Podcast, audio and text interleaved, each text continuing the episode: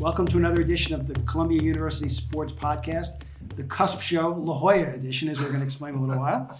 I'm Joe Favorito with my co-host Tom Richardson. Right. Hey, Joe. Uh, And we're not in La Jolla, La Jolla edition, so- but, but let's face it, we're in New York City. In Studio D. storm's allegedly hitting us this week, and everybody's a little bit depressed about that. And having just spent four days in California, I'm really down about it because it was gorgeous out there, and our guest is going to tell us more about it. But we're going to be uh, a little bit of uh, sunshine today for everyone. Here in Studio D in, in uh, beautiful Midtown Manhattan with our able bodied producer, Maurice Eiserman, who gives us the thumbs up.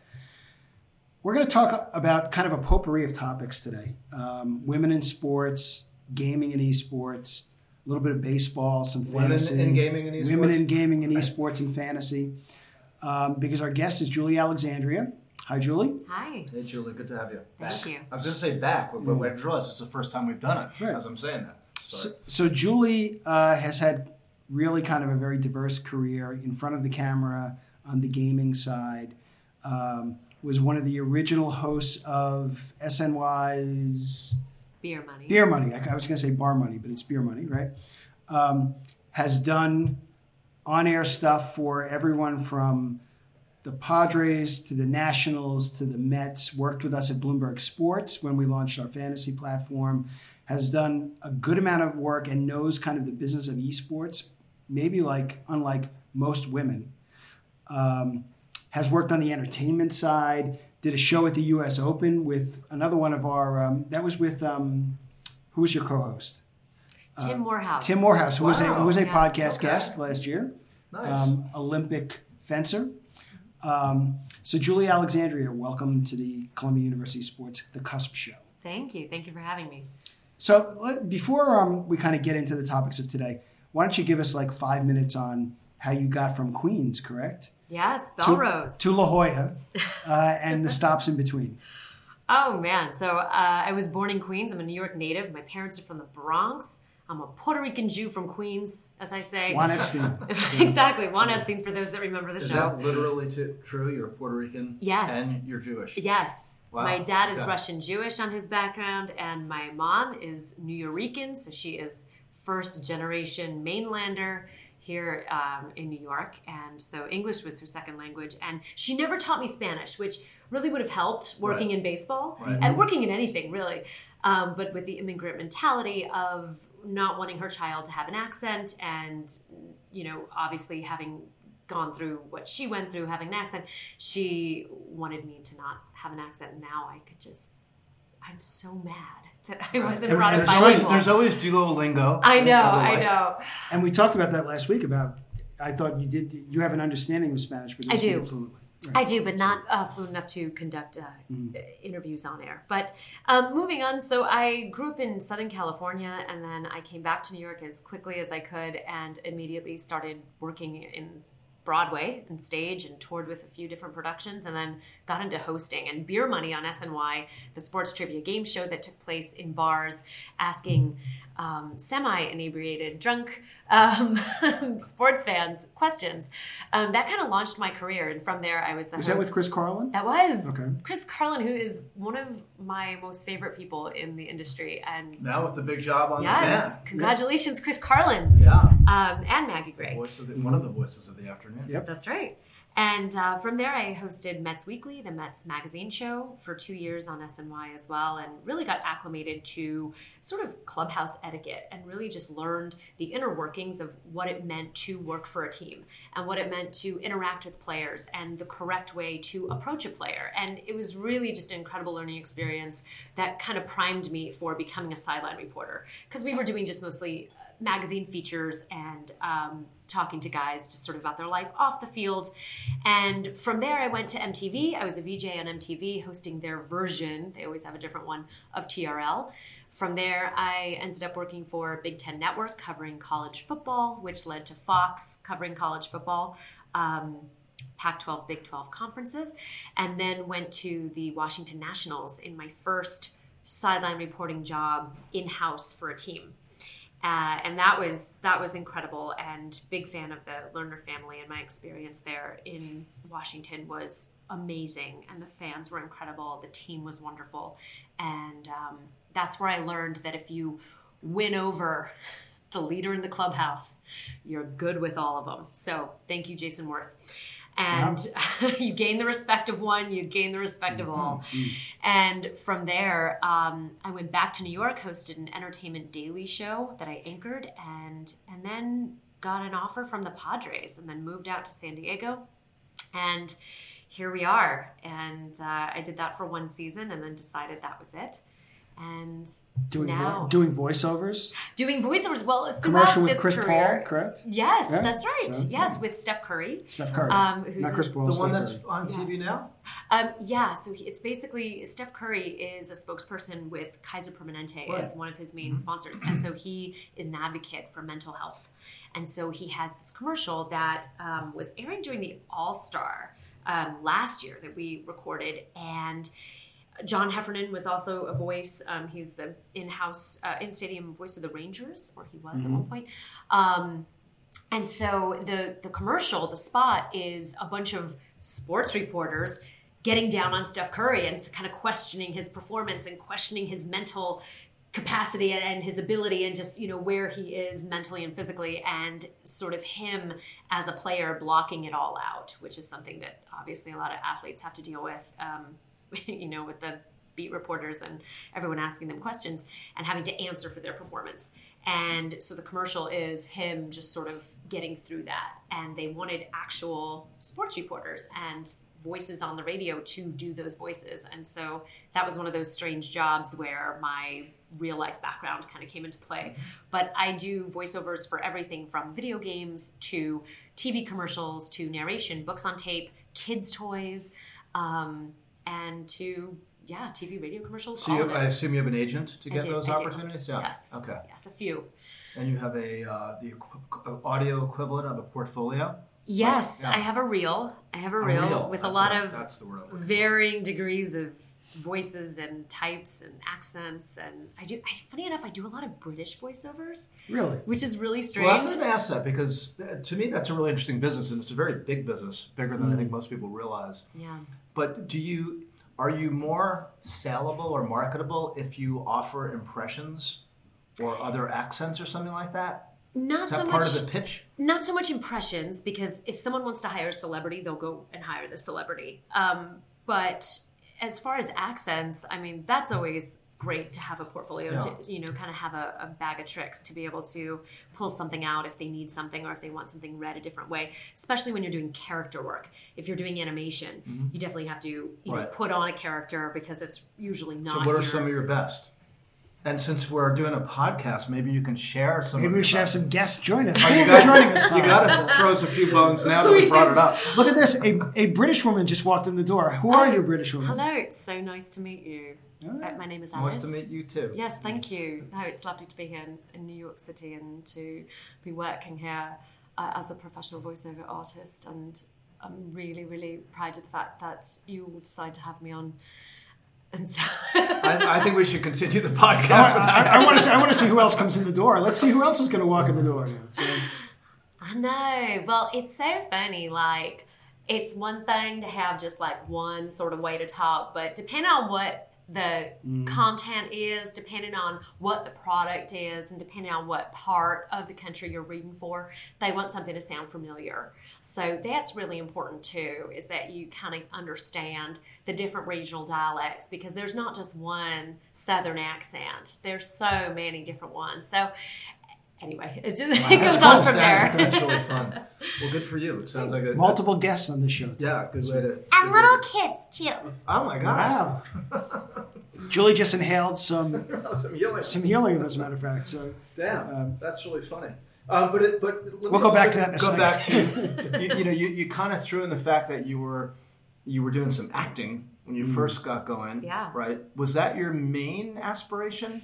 Yeah, I went to And school. sports was a second choice. Or yeah, what? well, Yeah. sports was a oh, it came out of self preservation, and so many people ask, "How did you get into sports? Where do you have your journalism degree from?" And the honest answer is, I don't. Um, at the time in 2008, when Beer Money was the pilot for Beer Money was being shot, the economic downturn had just happened. Mm-hmm. I was doing a show for CBS, and we knew we were getting canceled in November. And everyone I knew in the entertainment industry, whether it be they had a show on Broadway or they were touring or they were doing in concert or TV shows, everyone was getting canceled, budgets were getting slashed, and all of the executives were getting fired. And so, as you know, when an executive gets fired, all of the projects that they have underneath them usually get wiped away.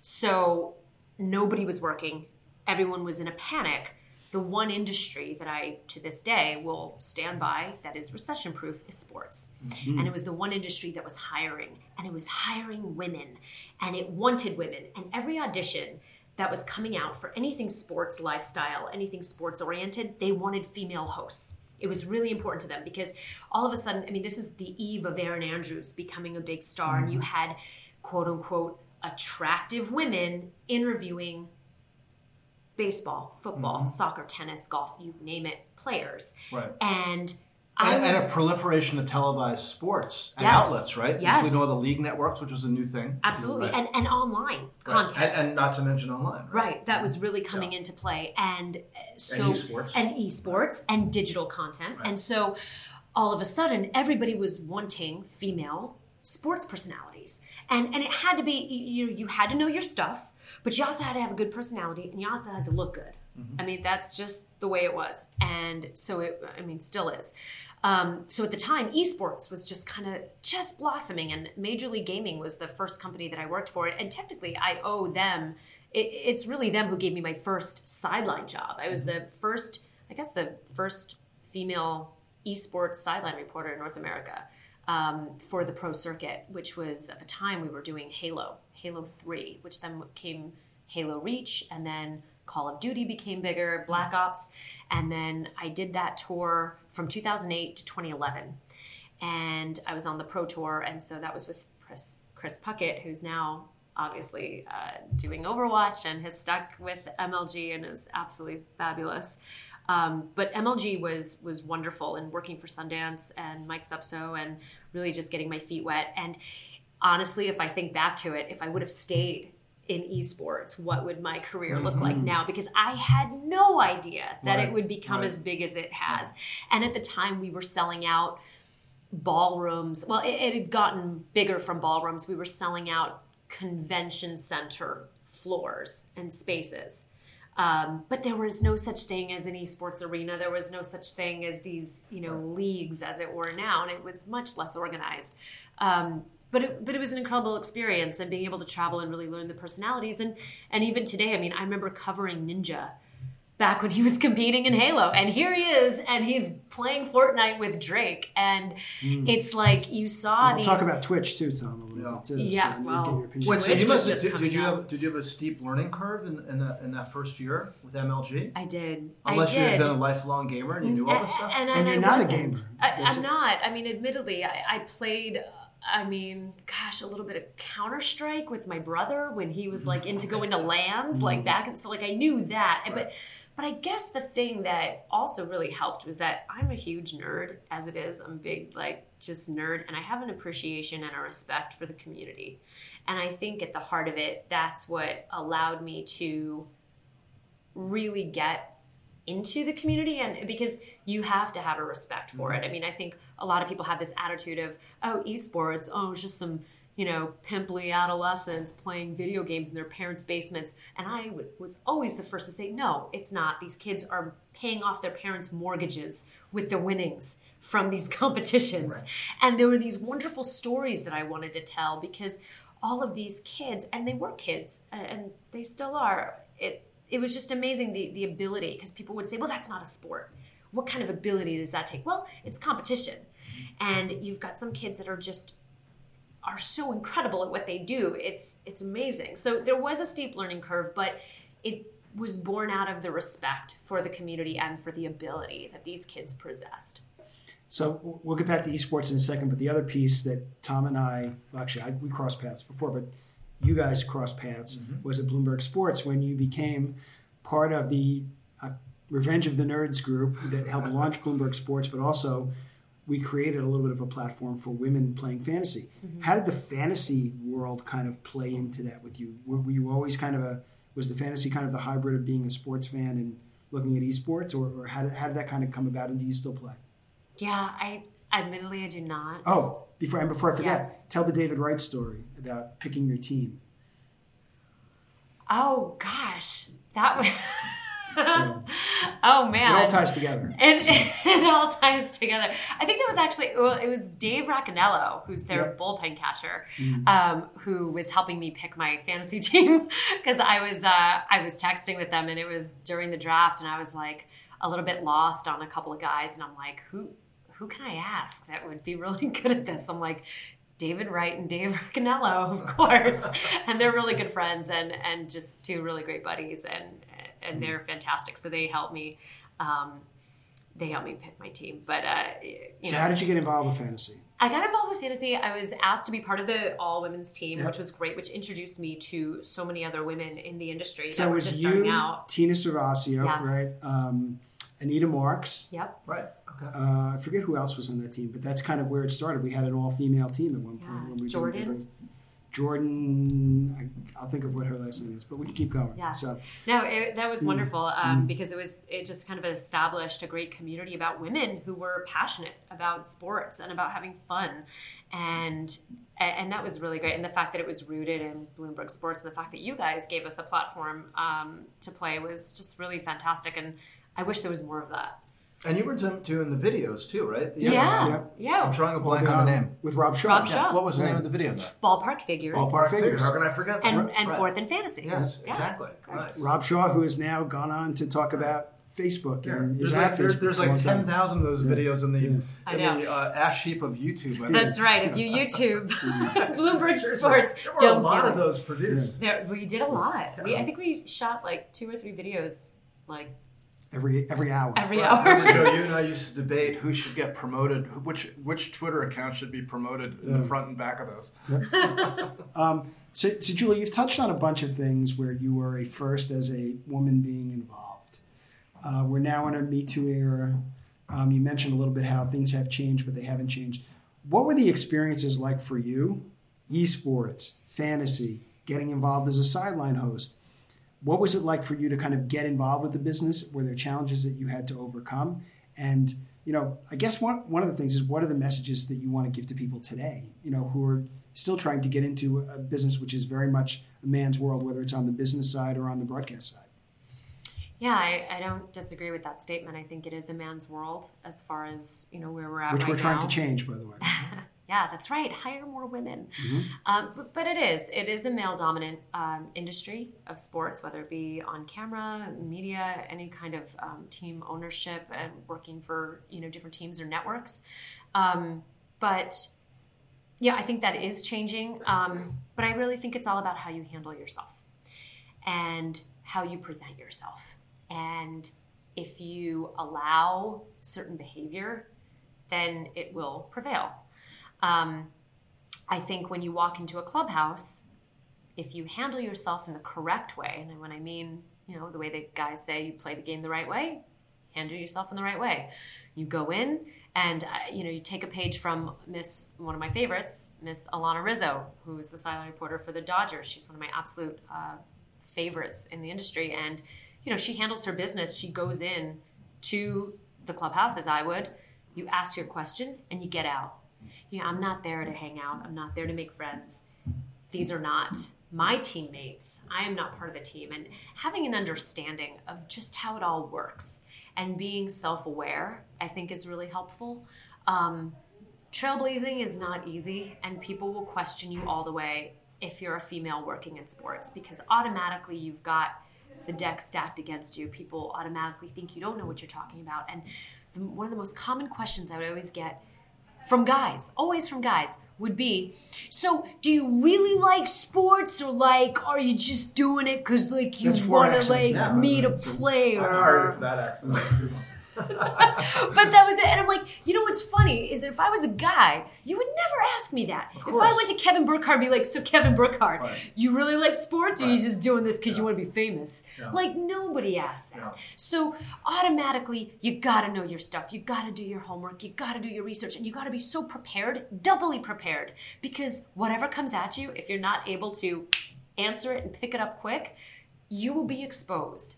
And that right there, the hardest thing to gain back is the trust and and the reputation. And so I think really it comes down to handling yourself correctly, dressing correctly. I cannot I cannot drive that home enough. Dressing appropriately mm-hmm. as a female.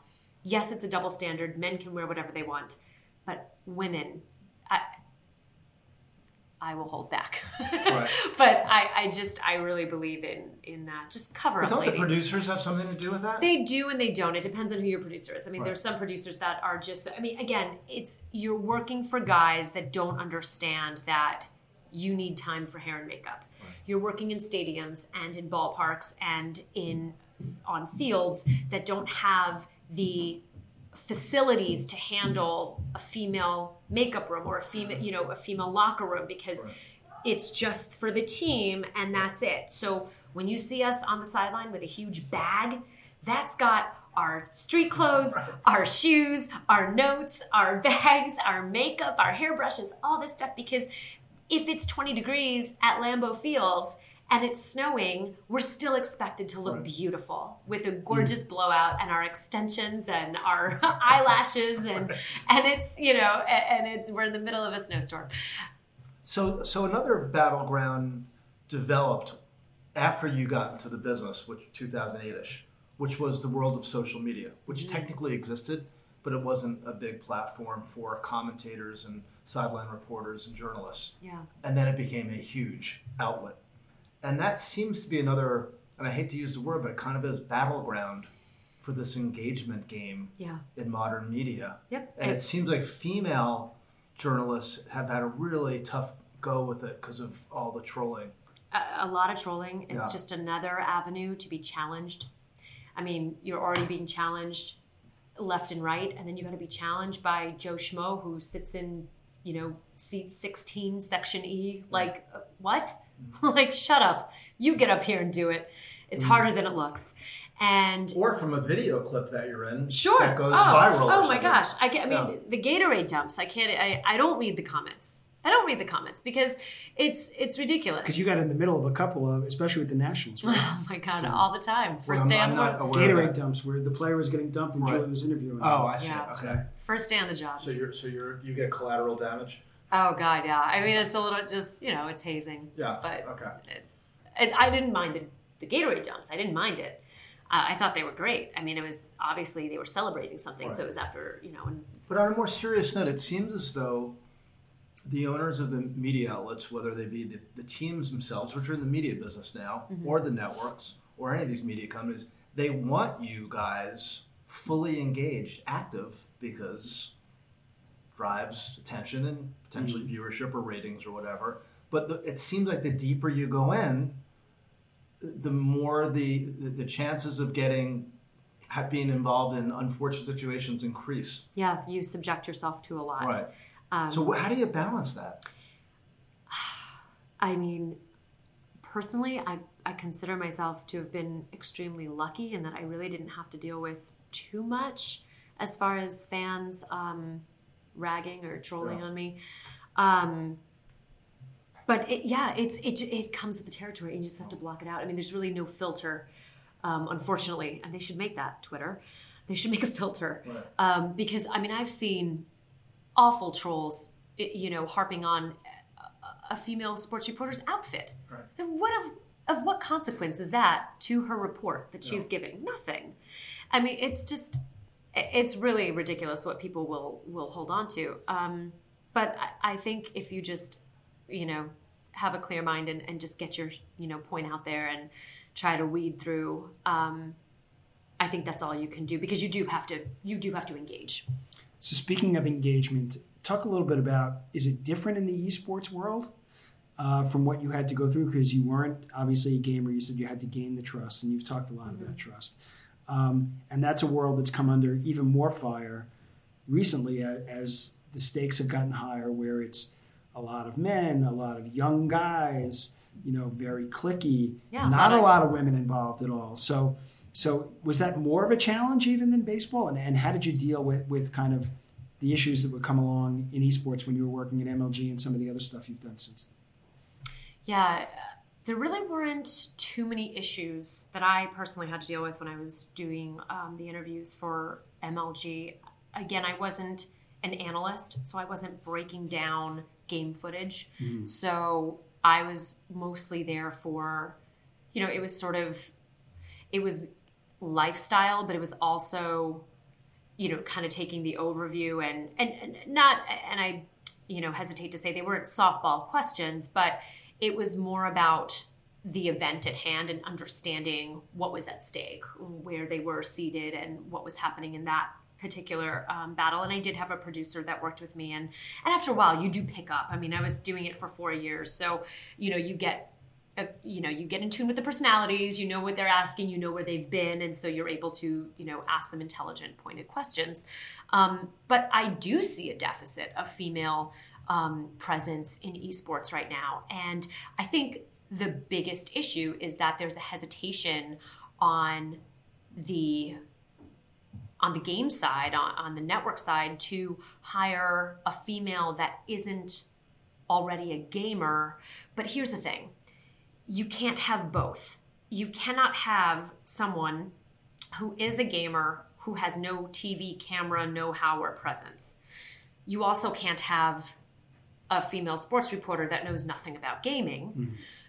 You want to have ideally both. I mean, has Pam Oliver ever punted on a major mm-hmm. I- on a field? No, but she's fantastic at what she does, and she asks intelligent questions. And I think there's this fear that you know whether it be Riot or E League or MLG that they're going to get bashed for having someone who isn't already vetted by the community doing any sort of media on their stage. And I think that's the pushback. But I really hope that that changes because there's a certain amount of TV quality that as we see esports expand and as we see the stage getting bigger, I really hope that they will look to professionals and not just kids who hold the microphone and inappropriately ask questions. And, and I don't mean inappropriately in a, in a degrading way, but mm-hmm, just mm-hmm. not questions and not phrasing them correctly. I mean, just it's really sad. I think the, the production value needs to come up a little bit. Mm-hmm. And I think that comes with hiring professionals.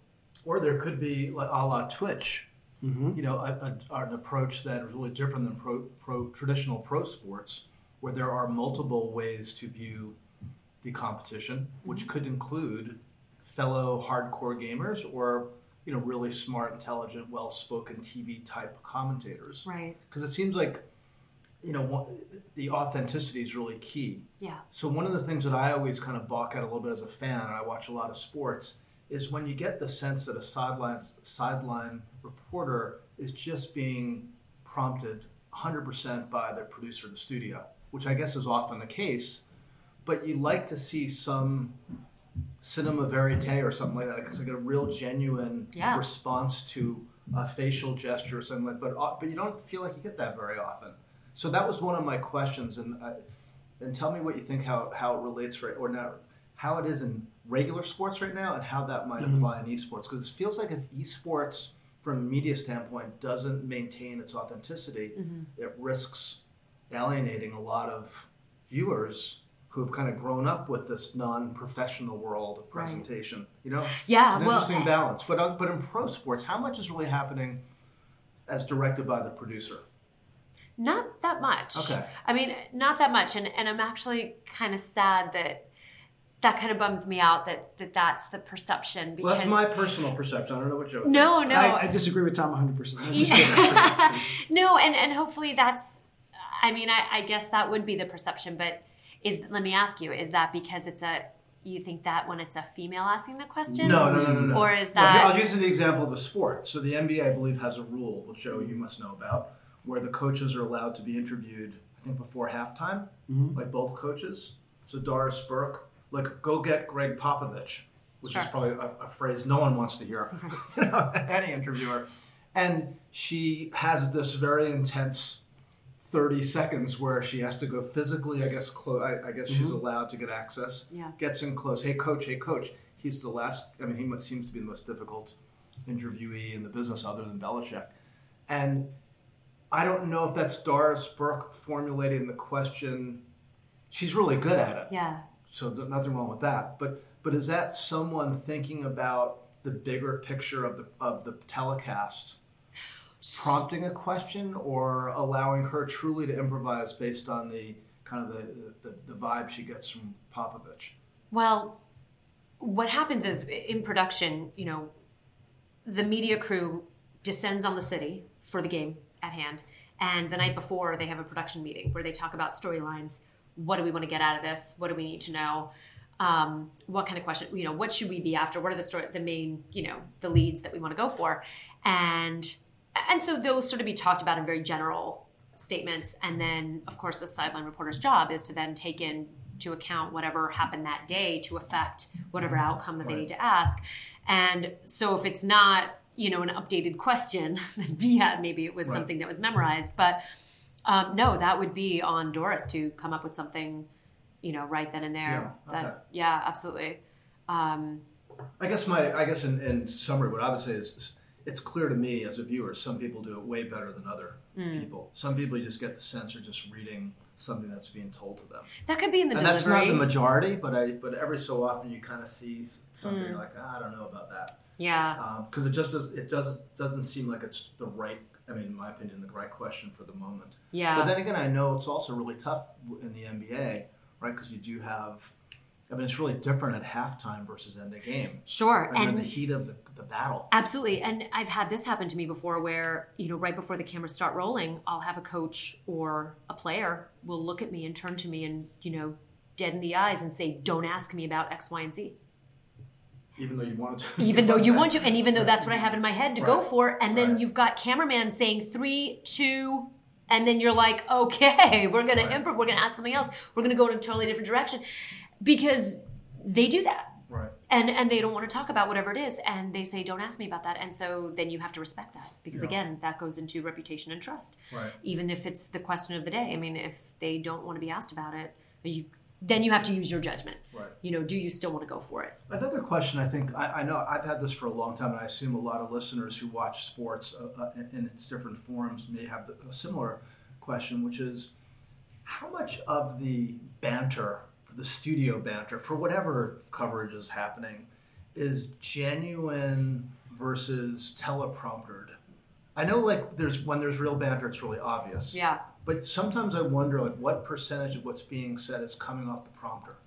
depends on the host Okay. there's So some they'll, hosts so they'll give some latitude to people that are better at it, let's say. Oh yeah, people have been doing it for a while. Yeah. I mean, especially you know if they have a good reputation or the good repartee Right. in the studio. I mean, you've got those like you know Fox NFL Sunday guys. Right. They all know each other. I mean, Yeah. you, maybe they or have the TNT basketball guys. Sure, of course, or, or like um, MLB, you know, MLB on Fox playoff baseball. You've got Right. Kevin, you've got Big Papi, you've got Yes. A Rod.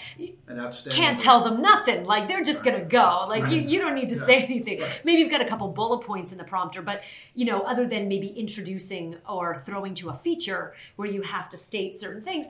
I would imagine that you know gameplay on the field will dictate whatever the, the banter is, and and that's part of what they get paid for is to have a personality and to have a point of view and just to be able to go and talk about whatever it is, and that's when you really see the chemistry between the guys. I, I would say a lot of that banter is not scripted. I would hope it's not. So, chemistry, banter, storytelling. Um, it seems to me, at least, or people who are watching what's going on in esports and gaming, that that's kind of the missing link for getting more of an engaged casual audience involved. And you talked a little bit about storytelling. Um, You talking about esports? esports. Yeah. How? Why hasn't that happened yet? And is it whose onus is it on? Is it on the, the broadcast network? Is it on the game maker? Is it on the team owners? Uh, and when do you think we'll see more of that storytelling come? soon, really frickin' soon. I hope. Um, I think esports is trying to follow in the footsteps of mainstream sports as much as they can. Does it have to? No, it doesn't have to. I think that's a really good question. I don't- That's kind of what I was getting at. I don't think it has to at all. I think they can figure out their own style, and for for lack of a better term, I think they have because their style is very um, it's very casual because it's a whole nother because these a lot of the announcers are not trained professional broadcasters and nine times out of ten they're just doing their best impression of McCarver or whoever mm-hmm. they've been watching doing football or baseball. And so they, you're basically watching kids doing an impression of sportscasters of what they think is sportscasting Right. on a stage for esports. That's how I see it. Right. Um, Although we are, we do have a new generation of young people who, as digital natives, Mm-hmm. who have are not necessarily stick and ball sport fans, Right. who don't know that frame of reference. True. Whose only frame of reference might be Minecraft from, age, from age six through eleven, and suddenly they're into the big stuff. but those aren't the guys that you're seeing behind a desk on a set. Not yet. Not yet. Yeah. Not yet. And it'll be interesting to see how that evolves. Right. Because, you know, will we make a departure in esports? Will will esports broadcasting make a departure from mainstream sports? So here's a good question, and I don't know what the answer to this question is. Maybe you do, Julie. So if you go to the Connecticut School of Broadcasting, not a good example, but Oh, not a bad example. but but the Newhouse School, um, University of Michigan, um, the Medill School, yeah. Medill School at Northwestern, and you hear about broadcasters. Are they training any of these young people in esports? Maurice, do you know the answer to that question as, as a broadcaster? Or is it just like we're going to do go do all the sports, the traditional sports, and hope that they morph into what we think will be an interesting business? Because everyone's talking about esports. I don't know of anybody teaching people how to broadcast esports in a in any uh, semi-traditional way. I'm getting a lot of shaking Colleges heads. are just figuring it out. Okay. They're, they're, This is Maurice, by the way, not another accent from Julie. their main focus. Their main focus right now. Or Julie is- imitating Maurice. their main focus right now, when it comes to esports, to get their their kind of I think I just un- unlaunched uh, launched another shadow business, which we need to get involved. in. athletic programming on board, but also as collegiate esports grows, Mhm. actually a lot of collegiate esports organizations like uh, TESPA or uh, ULOL from Riot or um, EGF Tyler, who we had on, they actually train their casters, their collegiate casters. So a lot of casters now get through that feeder system Mhm. where they get trained by the by the organizers of the tournaments themselves. Interesting. So, uh, corollary question is, you know, with the pro- and, and this is a good one for Maurice and Julie, uh, with the proliferation of leagues and distribution of competitive uh, video gaming, will there be a good and expanding market for more esports announcers in whatever form that takes? Absolutely. Well, for an example, So there's our new business, I think so. E-talk, E-talk. I mean, so Dan a new Patrick, school, Joe. Dan Patrick, legendary sportscaster, has um, a course in sportscasting at Full Sail University. And it's also being taught by Gus Ramsey, who is a producer, longtime producer on SportsCenter. He's working with Major League Gaming as an on air talent coach for a lot of the Wow. on air As talent. part of that, well, or related to that. for Dan Patrick, he's also working Okay. with Full Sail, but he's also working independently with Major League Gaming to make sure that all of the announcers are on point and are asking good questions and are presenting themselves in a Right. professional way. So those guys are already being coached by a professional who comes Mm-hmm. from mainstream sports, and I think anyone who attends, I would hope that anyone who attends the Full Sail University courses um, by Dan Patrick that they will be covering esports. And if anything, I mean, they've got, like I said, Gus, who is ensconced in Major League Gaming and working with these guys. So he's already a conduit to esports. And Right. so I would imagine that they're teaching a lot of those kids. But you do have to have a basic sort of mm-hmm. base knowledge, obviously, of the game. You don't have to be a gamer per se. But it will be interesting to see what it evolves into and if it's mm. going to go more of the mainstream sports. I mean, you talk about you've got owners like Bob Kraft and you've got Mark Cuban and you've got all these mainstream sports team owners. Yeah, the, well, just like a lot of them. A lot of them. The majority, technically. Tons. Ted Leonsis, Yeah, and the Bucks and the Sixers. Sixers, yep. Right. So are they going to want to see that Yeah. sort of presentation Right. To me, to me, it's because I think, uh, and we'd love to get your opinion on this point too. It's a, it's a related point. Is that I think everybody's starting to agree, and, and Adam Silver was the first one to kind of go public with this notion that maybe there's stuff that this industry, pro sports, needs to learn from esports. Yep. And mm-hmm. one of the things he referenced was making NBA games look more like Twitch, which is a really interesting thought. He's, he literally said that. It's quoted all the time now. And what he was referring to was basically reimagining what the presentation of pro sports on a screen should be, because it's essentially been the same, as you well know, for half a century, which is the long shot, usually two people in the booth, often men, basically just giving their insider account of the game. And for young audiences who are these digital natives, it may be preferable to have a completely different conception. Even when I was watching March Madness on demand, did you guys see this, uh, the streaming product over the weekend? Right. So for those of you who checked out their March Madness Live product, which was literally everywhere, so on the site and on the app and everything like that, while you're watching the stream, you had a choice of box score, team set, and it literally just pops up the stats on the screen. It's a really simple concept. You cannot do that on a TV right now. You're sitting there on your phone getting that second screen experience, but it really should be integrated with the first screen, mm-hmm. but it can't be done on linear television right now, which is one reason why the Twitch angle is so interesting, I think, to the powers that be. So And it's all based on consumption because that younger generation does not own a TV Right. to be able to Right. watch it in that way. and there's that. So, Yeah. in order to keep up, Right. you've got to serve in a consum- consumable way Mm-hmm. that your audience is going to be able to watch. Because everyone I know who's pretty much under 25 or 30, nobody has TVs. Right. Nobody's watching. Even sports fans, even my sports fans friends, they're like, Mm-hmm. they don't have a TV. If they want to go watch a big game, they'll go out Right. to like a bar or something. But like, who has a TV anymore? Right. Everyone's watching. It's multi-screen viewing. So of course they need to start showing mainstream sports in a mobile or you know smaller screen consumable way. And, and the big fear is can you sell it? Because there's an older audience that is trying to sell it, advertising sales. And then, ironically, the first week of March Madness, there was there were two games in Boise, Idaho, which were shot at an angle that people did not want. I didn't see that. So, um, because of where the camera position was in Boise, and they got a ridiculous amount of complaints. And what did CBS do? They went back to the original position as to where the camera was supposed to be. So, so it wasn't really intentional, but Right. the backlash that you still get because this is all still very early in the process. Right.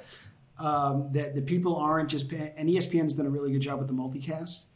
You know, but I think that we're just starting to see it. At the end of the day, is they have to be able to sell it, and that's because it costs money. I understand. I think in pro sports, as, as long as the, the interruptive model still underpins the whole thing, which is not going to be changing anytime soon, then the selling will be the advertising. That, that's the main revenue driver. But what I'm suggesting is an alternative production approach that mm-hmm. now more and more owners and commissioners are actually, well, not too many commissioners, but at least one of them.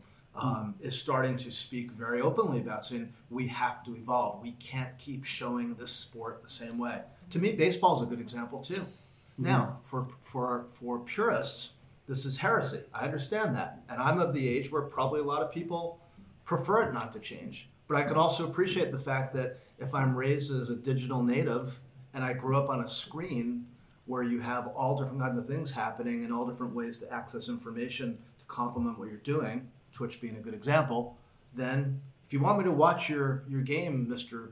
Commissioner of Baseball, you got to do something better for me. I mean, you're a base, baseball person. Yeah. So, I mean, you think that is even possible?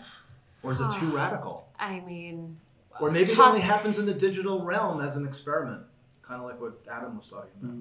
I think that's a start. Yeah. I mean, even talking about clocks in Right. baseball Yeah. had so much Or pitch backlash. clocks, right? Pitch clocks, right? I had so much backlash. Um, I think baseball is the slowest to evolve when it comes to that. I think they are losing. I mean, the numbers show what they are. They are losing fans, and that's really sad because I'm personally a baseball purist, and even though I'm on the younger side of being a baseball purist, but um, but I would like to see you know MLBAM just trying something different because they have to. They, they have to evolve, and you know it's you know of change or die. It's Right. that that is what it is. If you need, if you want to get a younger generation into watching your games, into watching your broadcast and your feed, you have to give it to them, you know, as they are able to consume it. So, Julie, in the couple minutes we have left, we'd like to ask all our guests two questions. And you can kind of, the first one is how do you stay smart and up to date with things? And you have an interesting perspective because how do you stay smart about everything that's going on in the esports world? Where do, where do people go and where do you get your information? And then how do you stay smart in the general world uh, of sports and business and, and entertainment and fashion and everything else and voiceovers and everything else that you do?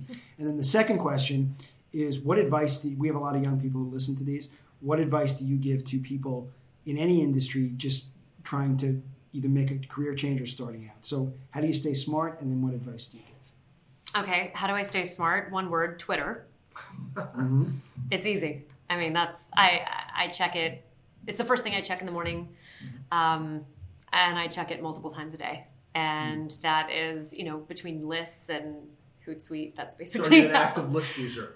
yeah. Because to me, that's an under under Underutilized? aspect. Well, a lot of people don't use lists. And, Yeah, But you, you want a clean feed if you're using it for information, right? You I don't do. want a mess. So, I do. I, I love it. Yeah. Um, Twitter's great. what's an example of one of your lists?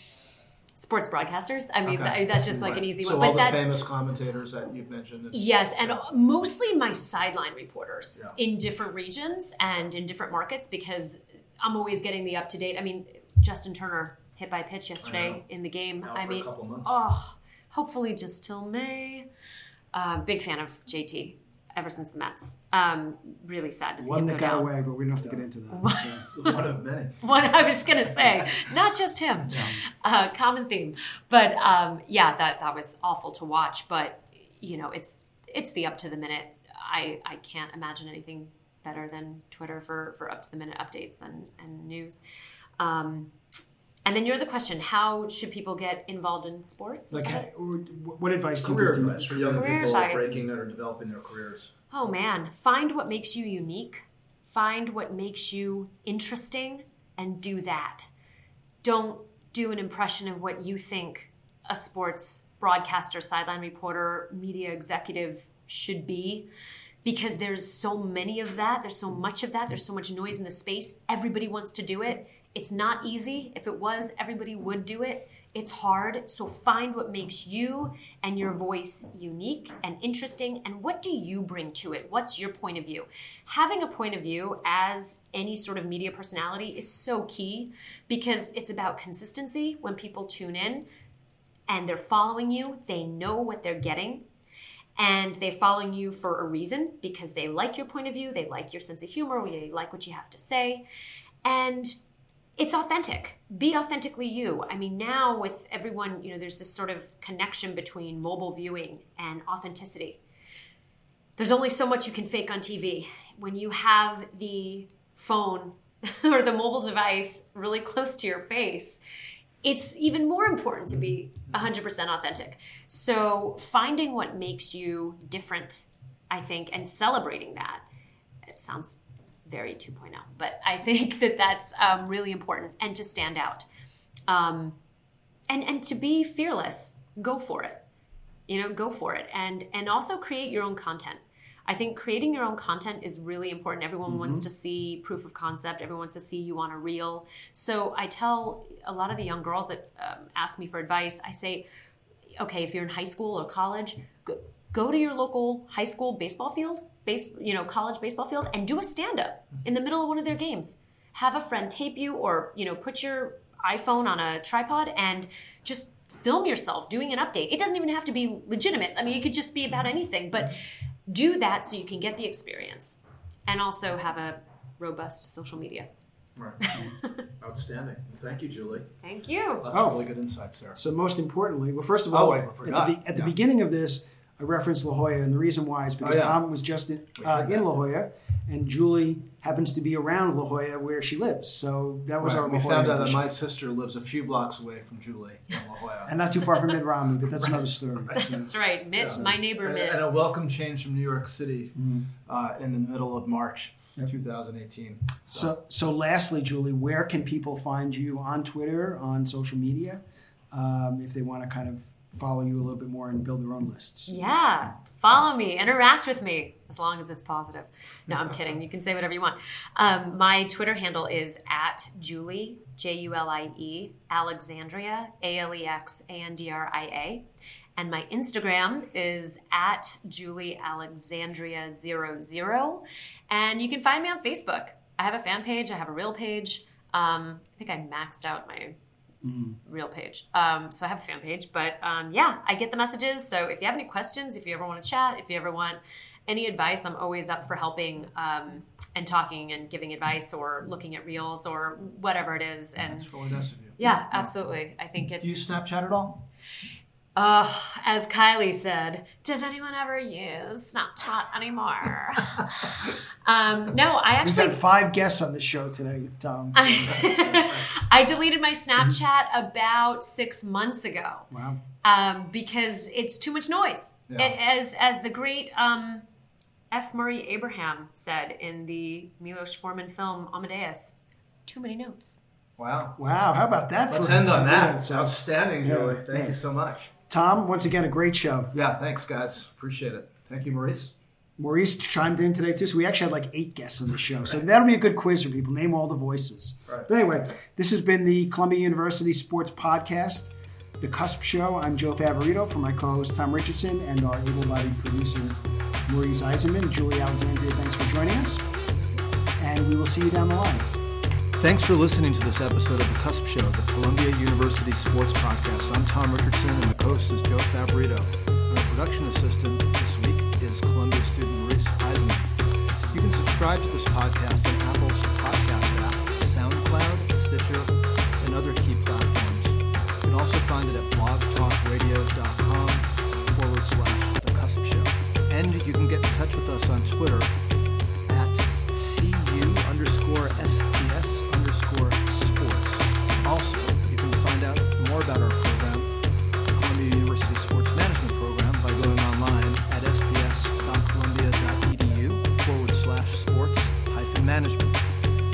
very much. We'll see you next time.